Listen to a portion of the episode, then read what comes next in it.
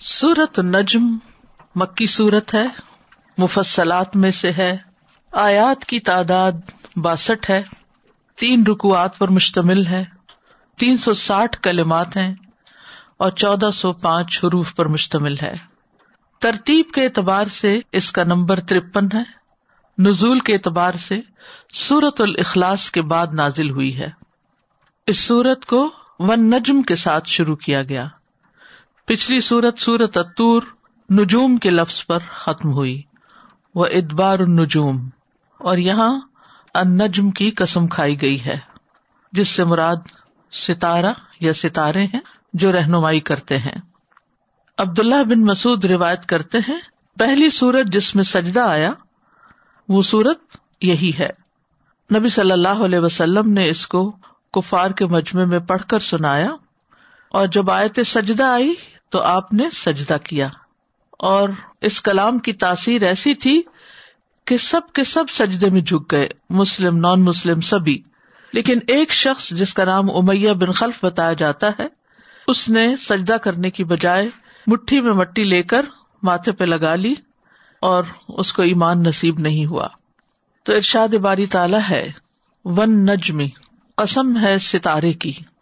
یہاں نجم کے ساتھ الف لام لگا ہوا ہے۔ اربوں کے ہاں ان نجم بول کر بعض اوقات فریا ستارہ لینا بھی مقصود ہوتا ہے۔ لیکن زیادہ تر مفسرین نے اسے اسم جنس کے طور پر مراد لیا ہے، کیونکہ الف لام جنس کے لیے بھی ہوتا ہے۔ یعنی ستاروں کی جنس۔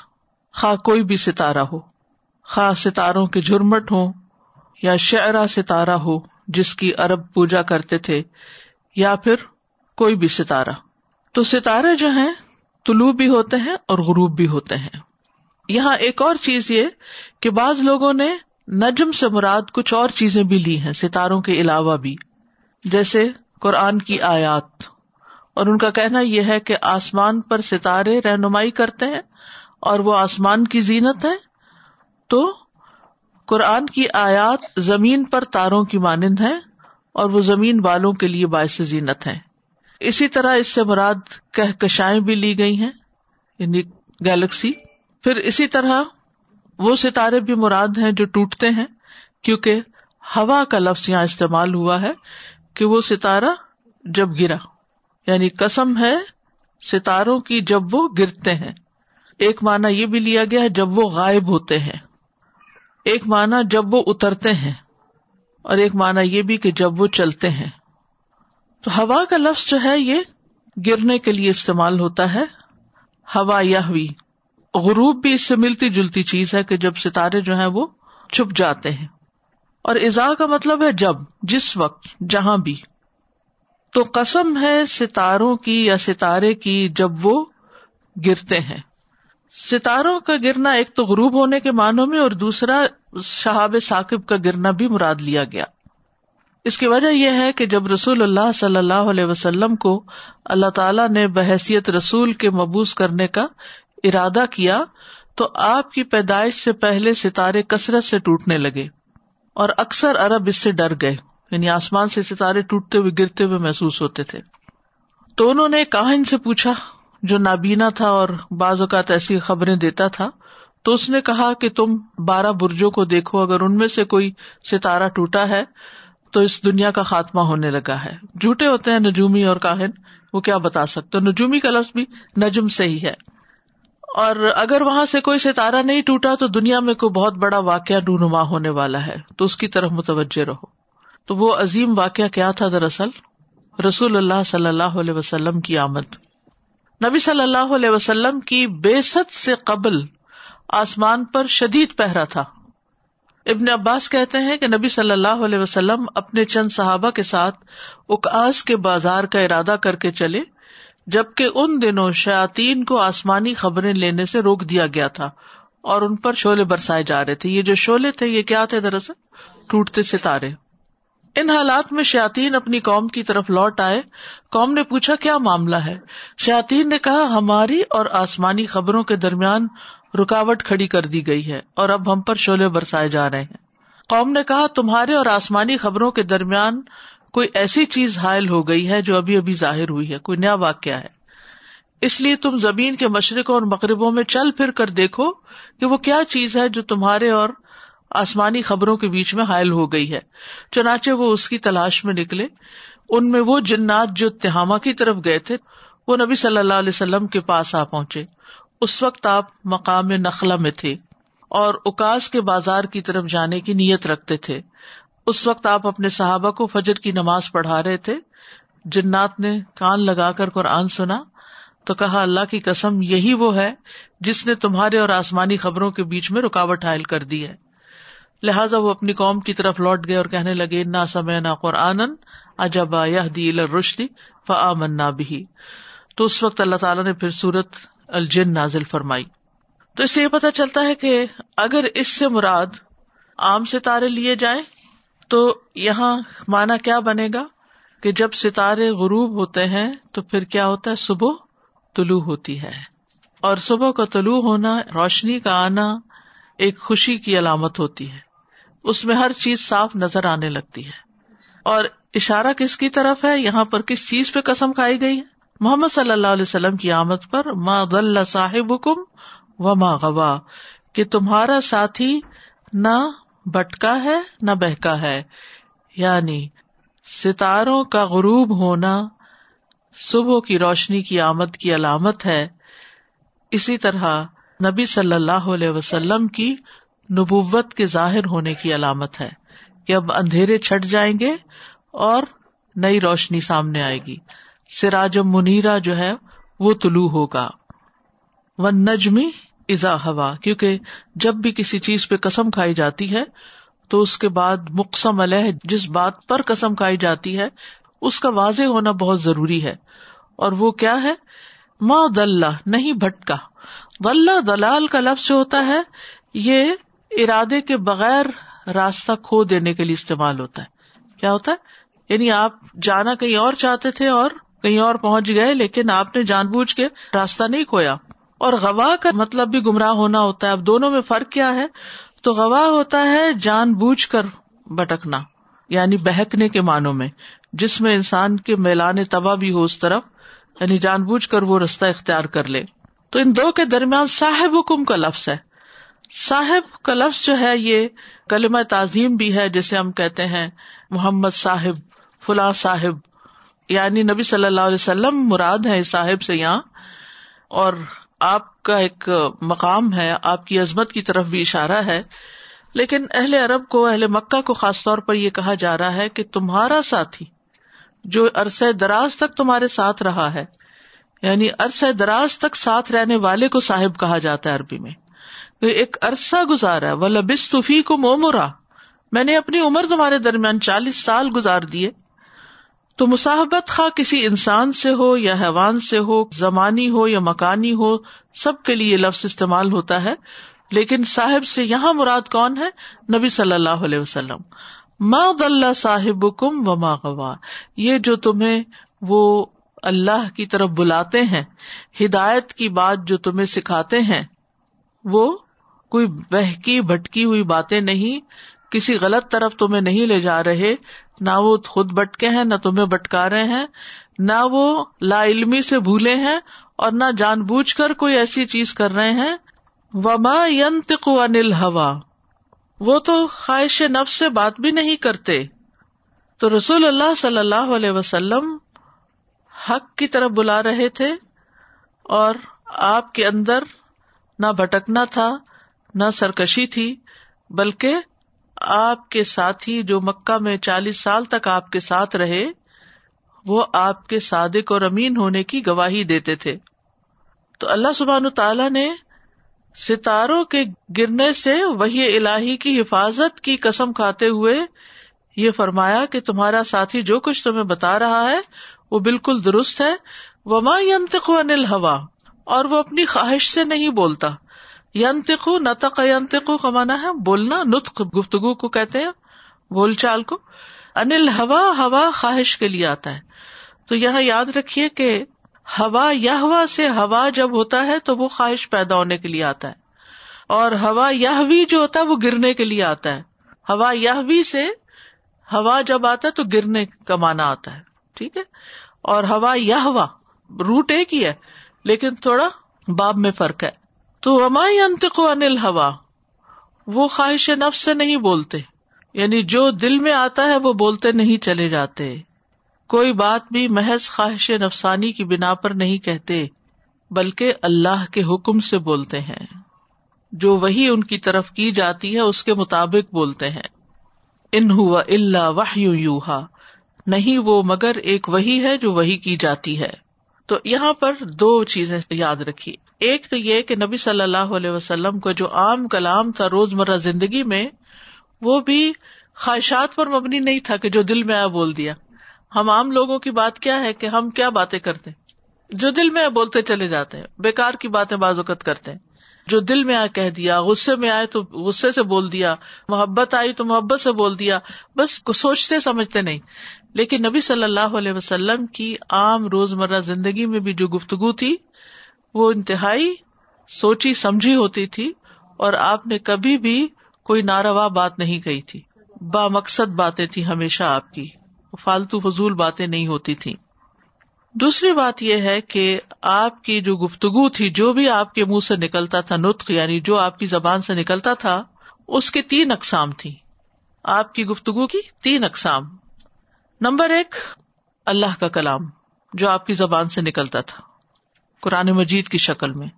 اور یہ سراسر وہی الہی پر مبنی ہوتا تھا۔ ان ہوا اللہ واہ یو یہ اللہ کی طرف سے آپ کو وہی آتی تھی۔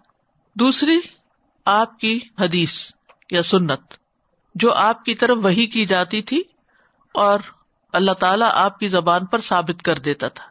یعنی وہ سراسر وہی الہی کی رہنمائی میں ہوتی تھی۔ تیسری قسم کی گفتگو جو آپ کے اشتہاد پر مبنی ہوتی تھی۔ یعنی اس میں وہی الہی نہیں ہوتی تھی، بلکہ آپ اپنی سمجھ کے مطابق بات کرتے تھے اور اس میں اگر کوئی بات ایسی ہوتی جو درست نہ ہوتی تو فوراً وہی الہی سے اس کی اصلاح کر دی جاتی، جس کی ہم تفصیلات وقتاً فوقتاً پڑھتے رہتے ہیں۔ لیکن یہ یاد رکھیے کہ نبی صلی اللہ علیہ وسلم کی جو اشتہادی گفتگو ہوتی تھی، اشتہادی کا مطلب سمجھتے ہیں نا؟ یعنی کہ جو آپ اپنی عقل سمجھ سے بات کرتے تھے، قرآن و سنت کی رہنمائی کے مطابق، لیکن وہ براہ راست رہنمائی نہیں ہوتی تھی۔ تو وہ بھی خواہشات نفس پر مبنی نہیں ہوتی تھی کہ جس کے بارے میں چاہا جو فیصلہ دے دیا، جس کو جو چاہا سنا دیا، نہیں، بلکہ اس کو بھی پروٹیکٹ کیا گیا تھا، ٹھیک ہے؟ عام طور پر جب خواہشات پر مبنی بات ہوتی ہے تو پھر کیا ہوتا ہے کہ جس کی طرف ہمارا دل مائل ہوتا ہے، ہم اس کے حق میں بات کر دیتے ہیں، اس کو اپریشیٹ کر دیتے ہیں، جس سے تھوڑی بہت کوئی ناراضگی ہوتی ہے، اس کی صحیح بات کو بھی ہم غلط ثابت کر دیتے ہیں۔ لیکن نبی صلی اللہ علیہ وسلم کبھی بھی ایسا نہیں کرتے تھے۔ عبداللہ ابن امر ابن لاس جو تھے وہ آپ کی ہر بات لکھ لیا کرتے تھے۔ تو صحابہ کو تھوڑا اعتراض ہو، انہوں نے کہا کہ نبی صلی اللہ علیہ وسلم ایک انسان بھی ہیں اور آپ کبھی غصے میں بھی ہوتے ہیں، کبھی خوش بھی ہوتے ہیں۔ تو تم قرآن بھی لکھتے ہو اور ایسا نہ ہو کہ اس کے ساتھ تم اور باتیں بھی اس طرح جمع کرو کہ پتہ ہی نہ چلے پھر کہ کون سی چیز کیا ہے۔ تو اس پر وہ نبی صلی اللہ علیہ وسلم کے پاس آ گئے اور آپ سے پوچھا کہ میں کیا آپ کی اور باتیں بھی لکھ سکتا ہوں؟ تو آپ نے فرمایا اکتب فوالذی نفسی بیدی ما خرج منی الا الحق۔ کہ لکھو، میری زبان سے کبھی حق کے علاوہ کچھ نہیں نکلا۔ اب اس میں ہو سکتا کہ آپ کہیں کہ نہیں، کبھی ایسا بھی ہوا کہ جب آپ نے کوئی فیصلہ کیا تو اللہ سبحان تعالیٰ نے اس کی اصلاح بھی کی تو وہ حق ثابت ہو گیا۔ یعنی آپ نے وہ اپنی خواہش نفس سے نہیں کیا تھا، آپ نے صحیح سمجھ کر ہی کیا۔ لیکن جو مشتحد ہوتا ہے، اس کی بات صحیح بھی ہوتی ہے اور کبھی نہیں بھی ہوتی، تب بھی اس کو اس پر اجر ملتا ہے۔ کیونکہ اس نے اپنی طرف سے محنت کر کے، کوشش کر کے صحیح بات کرنے کی کوشش کی ہوتی ہے۔ تو ان ہوا اللہ واہ یو وہ تو صرف وہی ہے جو نازل کی جاتی ہے۔ یعنی جبریل علیہ السلام آپ کی طرف آ کر وہی کرتے ہیں، جس میں نمبر ایک قرآن مجید ہے اور نمبر دو یہ ہے کہ آپ کی وہ احادیث جو سراسر وہی پر مبنی ہے اشتہاد کے علاوہ، کیونکہ قرآن مجید سے اس کی دلیل ملتی ہے۔ سورت النساء میں اللہ تعالیٰ فرماتے ہیں آیت ون تھرٹین میں وہ انزل اللہ علیہ کل کتاب و حکمت و علامہ کا معلوم تکن تعلم وکان فضل اللہ علیہ کا عظیمہ اور اللہ نے آپ پر کتاب اور حکمت نازل فرمائی اور آپ کو وہ کچھ سکھایا جو آپ جانتے نہیں تھے۔ اور اللہ کا فضل آپ پر ہمیشہ سے بہت بڑا ہے۔ اسی طرح رسول اللہ صلی اللہ علیہ وسلم نے فرمایا، خبردار، مجھے قرآن کے ساتھ اس جیسی ایک اور چیز بھی دی گئی ہے۔ یعنی اشارہ تھا سنت کی طرف۔ یہ سنت نبی داؤد کی روایت ہے۔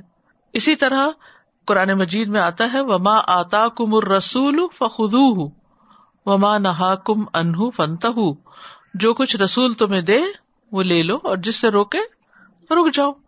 تو اس سے یہ پتا چلتا ہے کہ قرآن کے علاوہ بھی آپ کی باتیں جو حدیث کی شکل میں آپ نے لوگوں کو سمجھائی یا دی یا بتائی تو ان کو لینے میں بھی یعنی کوئی حرج نہیں ہے، بلکہ ان کی تائید بھی اللہ سبحان تعالیٰ فرما رہے ہیں۔ کیونکہ آپ صلی اللہ علیہ وسلم ہنسی مذاق میں بھی ہمیشہ حق بات کہتے تھے۔ جیسے کہ ابو حرارا کہتے ہیں، رسول اللہ صلی اللہ علیہ وسلم نے فرمایا، میں تو ہمیشہ حق بات ہی کہتا ہوں۔ تو ایک صحابی نے ارض کہ اللہ کے رسول، آپ ہمارے ساتھ ہنسی مذاق بھی کرتے ہیں۔ تو آپ نے فرمایا، میں اس میں بھی ہمیشہ حق بات ہی کہتا ہوں۔ پھر اسی طرح آپ نے کچھ خبریں دی ہیں۔ اب جیسے علامات الساح ہے قیامت کی علامات ہیں، یہ ساری قرآن میں تو نہیں موجود۔ لیکن یہ کہ ان میں سے کئی ایک سچ ثابت ہو چکی ہیں اور کئی اور جو ہے وہ ہوں گی۔ تو یہ بھی اس بات کی دلیل ہے کہ آپ صلی اللہ علیہ وسلم جو بھی کہتے تھے، حق بات ہی فرماتے تھے۔ رسول اللہ صلی اللہ علیہ وسلم نے فرمایا صحیح ابن حبان کی روایت ہے، جس چیز کے بارے میں میں تمہیں خبر دوں، وہ اللہ کی طرف سے ہے۔ تو ایسی بات ہے جس میں کوئی شک نہیں۔ پھر اسی طرح حسان ابن عطیہ کہتے ہیں کہ جبریل علیہ السلام نبی صلی اللہ علیہ وسلم کے پاس سنت لے کر اترتے تھے۔ جس طرح آپ کو قرآن سکھاتے، سنت کی بھی تعلیم دیتے تھے۔ لیکن اس کو قرآن کے علاوہ الگ سے رکھا گیا۔ ٹھیک ہے؟ اسی طرح آپ نے دیکھا ہوگا کہ بعض مواقع ایسے ہوتے تھے کہ نبی صلی اللہ علیہ وسلم سے کوئی آ کر سوال کرتا تھا اور آپ اس کو جواب دیتے۔ اگر وہ جواب درست نہ ہوتا تو اس کی اصلاح کر دی جاتی اور بعض اوقات آپ انتظار کرتے، خاموش ہو جاتے تھے۔ یعنی سوال ہوتا، خاموشی اختیار کرتے، پھر آپ پر وہی کی کیفیت تاری ہوتی، پھر وہ ختم ہوتی، پھر آپ جواب دیا کرتے تھے۔ اور وہ جواب قرآن میں نہیں ہے۔ یعنی کچھ ایسی چیزیں ہیں کہ جو قرآن میں نہیں ہے، لیکن وہی کی کیفیت کے بعد آپ پر آئی ہیں، جس کی ایک مثال یہاں ملتی ہے ہمیں صحیح بخاری میں۔ ابو سعید خدری کہتے ہیں، نبی صلی اللہ علیہ وسلم ایک دن ممبر پر تشریف فرما ہوئے، ہم بھی آپ کے ارد گرد بیٹھ گئے۔ بس آپ نے فرمایا، میں تمہارے متعلق اس بات سے ڈرتا ہوں کہ میرے بعد تم پر دنیا کی خوشحالی اور اس کی زیبائش و آرائش کے دروازے کھول دیے جائیں گے۔ ایک شخص نے ارض کیا، یا رسول اللہ کیا اچھائی برائی پیدا کرے گی؟ یعنی اچھائی سے برائی نکلے گی؟ اس پر نبی صلی اللہ علیہ وسلم خاموش ہو گئے۔ اس لیے اس شخص سے کہا جانے لگا کہ کیا بات تھی؟ تم نے نبی صلی اللہ علیہ وسلم سے ایک بات پوچھی، لیکن آپ تم سے بات ہی نہیں کر رہے۔ پھر ہم نے محسوس کیا کہ آپ پر وہی نازل ہو رہی ہے۔ پھر آپ نے پسینہ صاف کیا جو وہی کے وقت آتا تھا آپ کو۔ پھر آپ نے فرمایا کہ وہ سوال کرنے والا کہاں ہے؟ تو گویا آپ نے اس کے سوال کی تعریف کی۔ پھر آپ نے فرمایا کہ اچھائی برائی پیدا نہیں کرتی۔ کیونکہ اس کا سوال یہ تھا کہ کیا اچھائی سے بھی برائی پیدا ہوتی تو فرمایا نہیں اچھائی سے برائی پیدا نہیں ہوتی۔ تو اس لیے انسان جب بھی کبھی اچھا کرے، چاہے مشکل حالات بھی ہوں، یہ یقین رکھے کہ اس کا نتیجہ اچھا ہی نکلے گا۔ کیونکہ ہم ڈی موٹیویٹیڈ ہو جاتے ہیں نا جب ہماری کسی احسان یا اچھائی کا بدلا ہمیں وقتی طور پر اچھا نظر نہیں آتا۔ لیکن ان اللہ اجر المحسنین۔ اعوذ باللہ من الشیطان الرجیم بسم اللہ الرحمن الرحیم والنجم اذا هوا ما ضل صاحبكم وما غوا وما ينطق عن الهوى.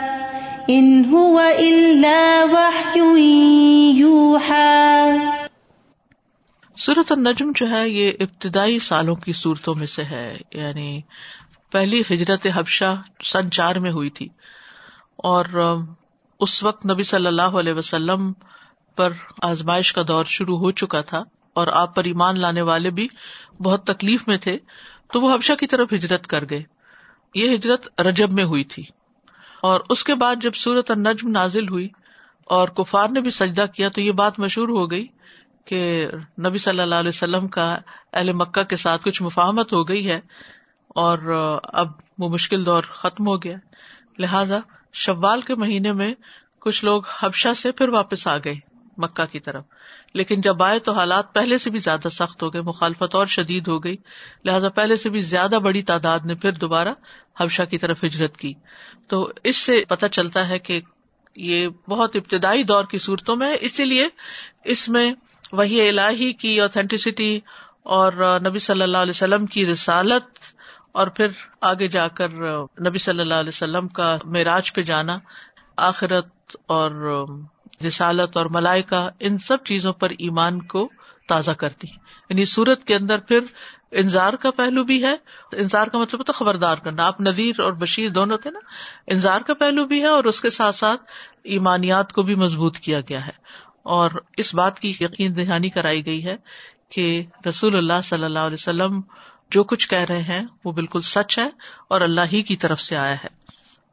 سانا، میں سوچ رہی تھی کہ مینی ٹائمس آپ ٹروتھ پہ بھی ہوتے ہیں یا حق پہ بھی ہوتے ہیں اور اتنی اگر شدید مخالفت ہو جائے جیسا کہ اس ٹائم میں تھی، آپ نے کانٹیکٹ مینشن کیا، تو انسان اپنے بارے میں بھی ڈاؤٹ فل ہونے لگتا ہے اور تھوڑا سا یو نو گمان وہ ہونے لگتا ہے. آئی تھنک جو ارلی سپورٹرس ہے اس وقت کے بھی، لیکن اللہ سبحانہ نے اتنا اسٹرانگلی جیسے کہا کہ ماں اللہ صاحب کو موما کہا کہ یو نو اپنے آپ کو ڈاؤٹ کرنے کی بالکل بھی ضرورت نہیں ہے. So you know that can reassurance بالکل.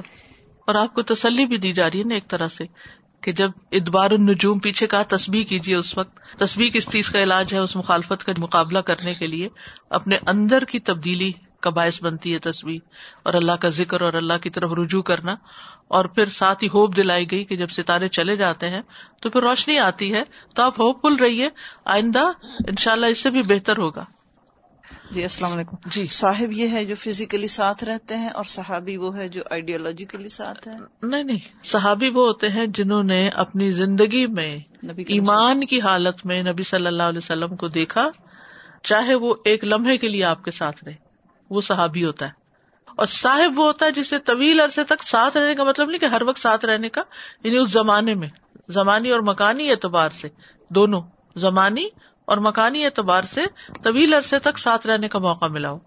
تو یہاں تھوڑی وضاحت کرتی چلی جاؤں کہ نبی صلی اللہ علیہ وسلم چالیس سال تک مکہ میں رہے تھے۔ وہ آپ کا حسب نصب جانتے تھے۔ آپ کو صادق اور امین کہتے تھے۔ آپ کے اخلاق اور آپ کے کردار سے واقف تھے۔ آپ کی تمام عادات کو مشاہدہ کرتے تھے۔ یعنی کہ وہ کہیں باہر سے نہیں آئے تھے۔ وہ آپ کے اندر پیدا ہوئے اور آپ کے اندر ہی پلے بڑھے اور ان کی زندگی۔ و لبس کم عمرن میں تمہارے درمیان ایک عمر گزار چکا۔ پھر اسی طرح یہ ہے کہ اس لیے بھی صاحب کہا گیا کہ وہ تمہارا اپنا ہے یعنی تمہارے ساتھ رہنے والا، تمہارا ساتھی۔ صاحب کا اردو ترجمہ ساتھی۔ تو ساتھی کون ہوتا ہے جو ساتھ رہے؟ یعنی ایک تو ہوتا ہے نا دوست، اور ایک ہوتا ہے ساتھی۔ تو دوست طرح اور قریب والا ہوتا ہے، ساتھی جو ہوتا ہے جو کلیگز جن کو ہم بولتے ہیں، یا ساتھ رہنے والے یعنی جو ساتھ رہنے والے ہوتے ہیں انسان، ان کے غم، خوشی، شادی، بیاہ، ان چیزوں میں تعلق داری جن کے ساتھ ہوتی ہے، جن کی واقفیت ہوتی ہے واقف کار ہوتے ہیں۔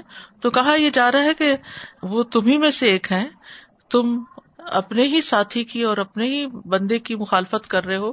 یہ کتنی عجیب بات ہے۔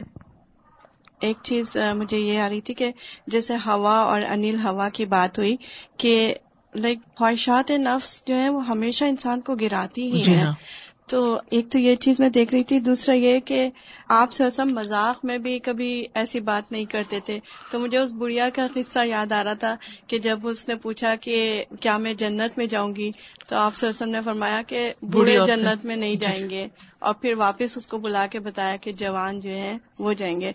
جی سر جی میں یہ دیکھ رہی تھی کہ غیر ضروری بات کرنا اس میں ہم لوگ جگہ جگہ صورتوں میں دیکھتے ہیں کہیں نہ کہیں انت خون آیا پچھلے اس میں ایسے بولنے کی اس میں صلاحیت کہ یہی بولنا جو ہے ہمارے لیے پازیٹیو بھی ہو سکتا ہے یہی نیگیٹو بھی ہو سکتا ہے۔ تو جو یہاں پہ بات ہے نتک آپ صلی اللہ علیہ وسلم جو بولتے تھے سچ تھا لیکن ہم اپنے اندر کوالٹی اڈاپٹ کریں کہ فضول بولنے سے وہ کریں گے اور جو بات کریں وہ فائدے مند ہو تو کریں وہ بات۔ جی۔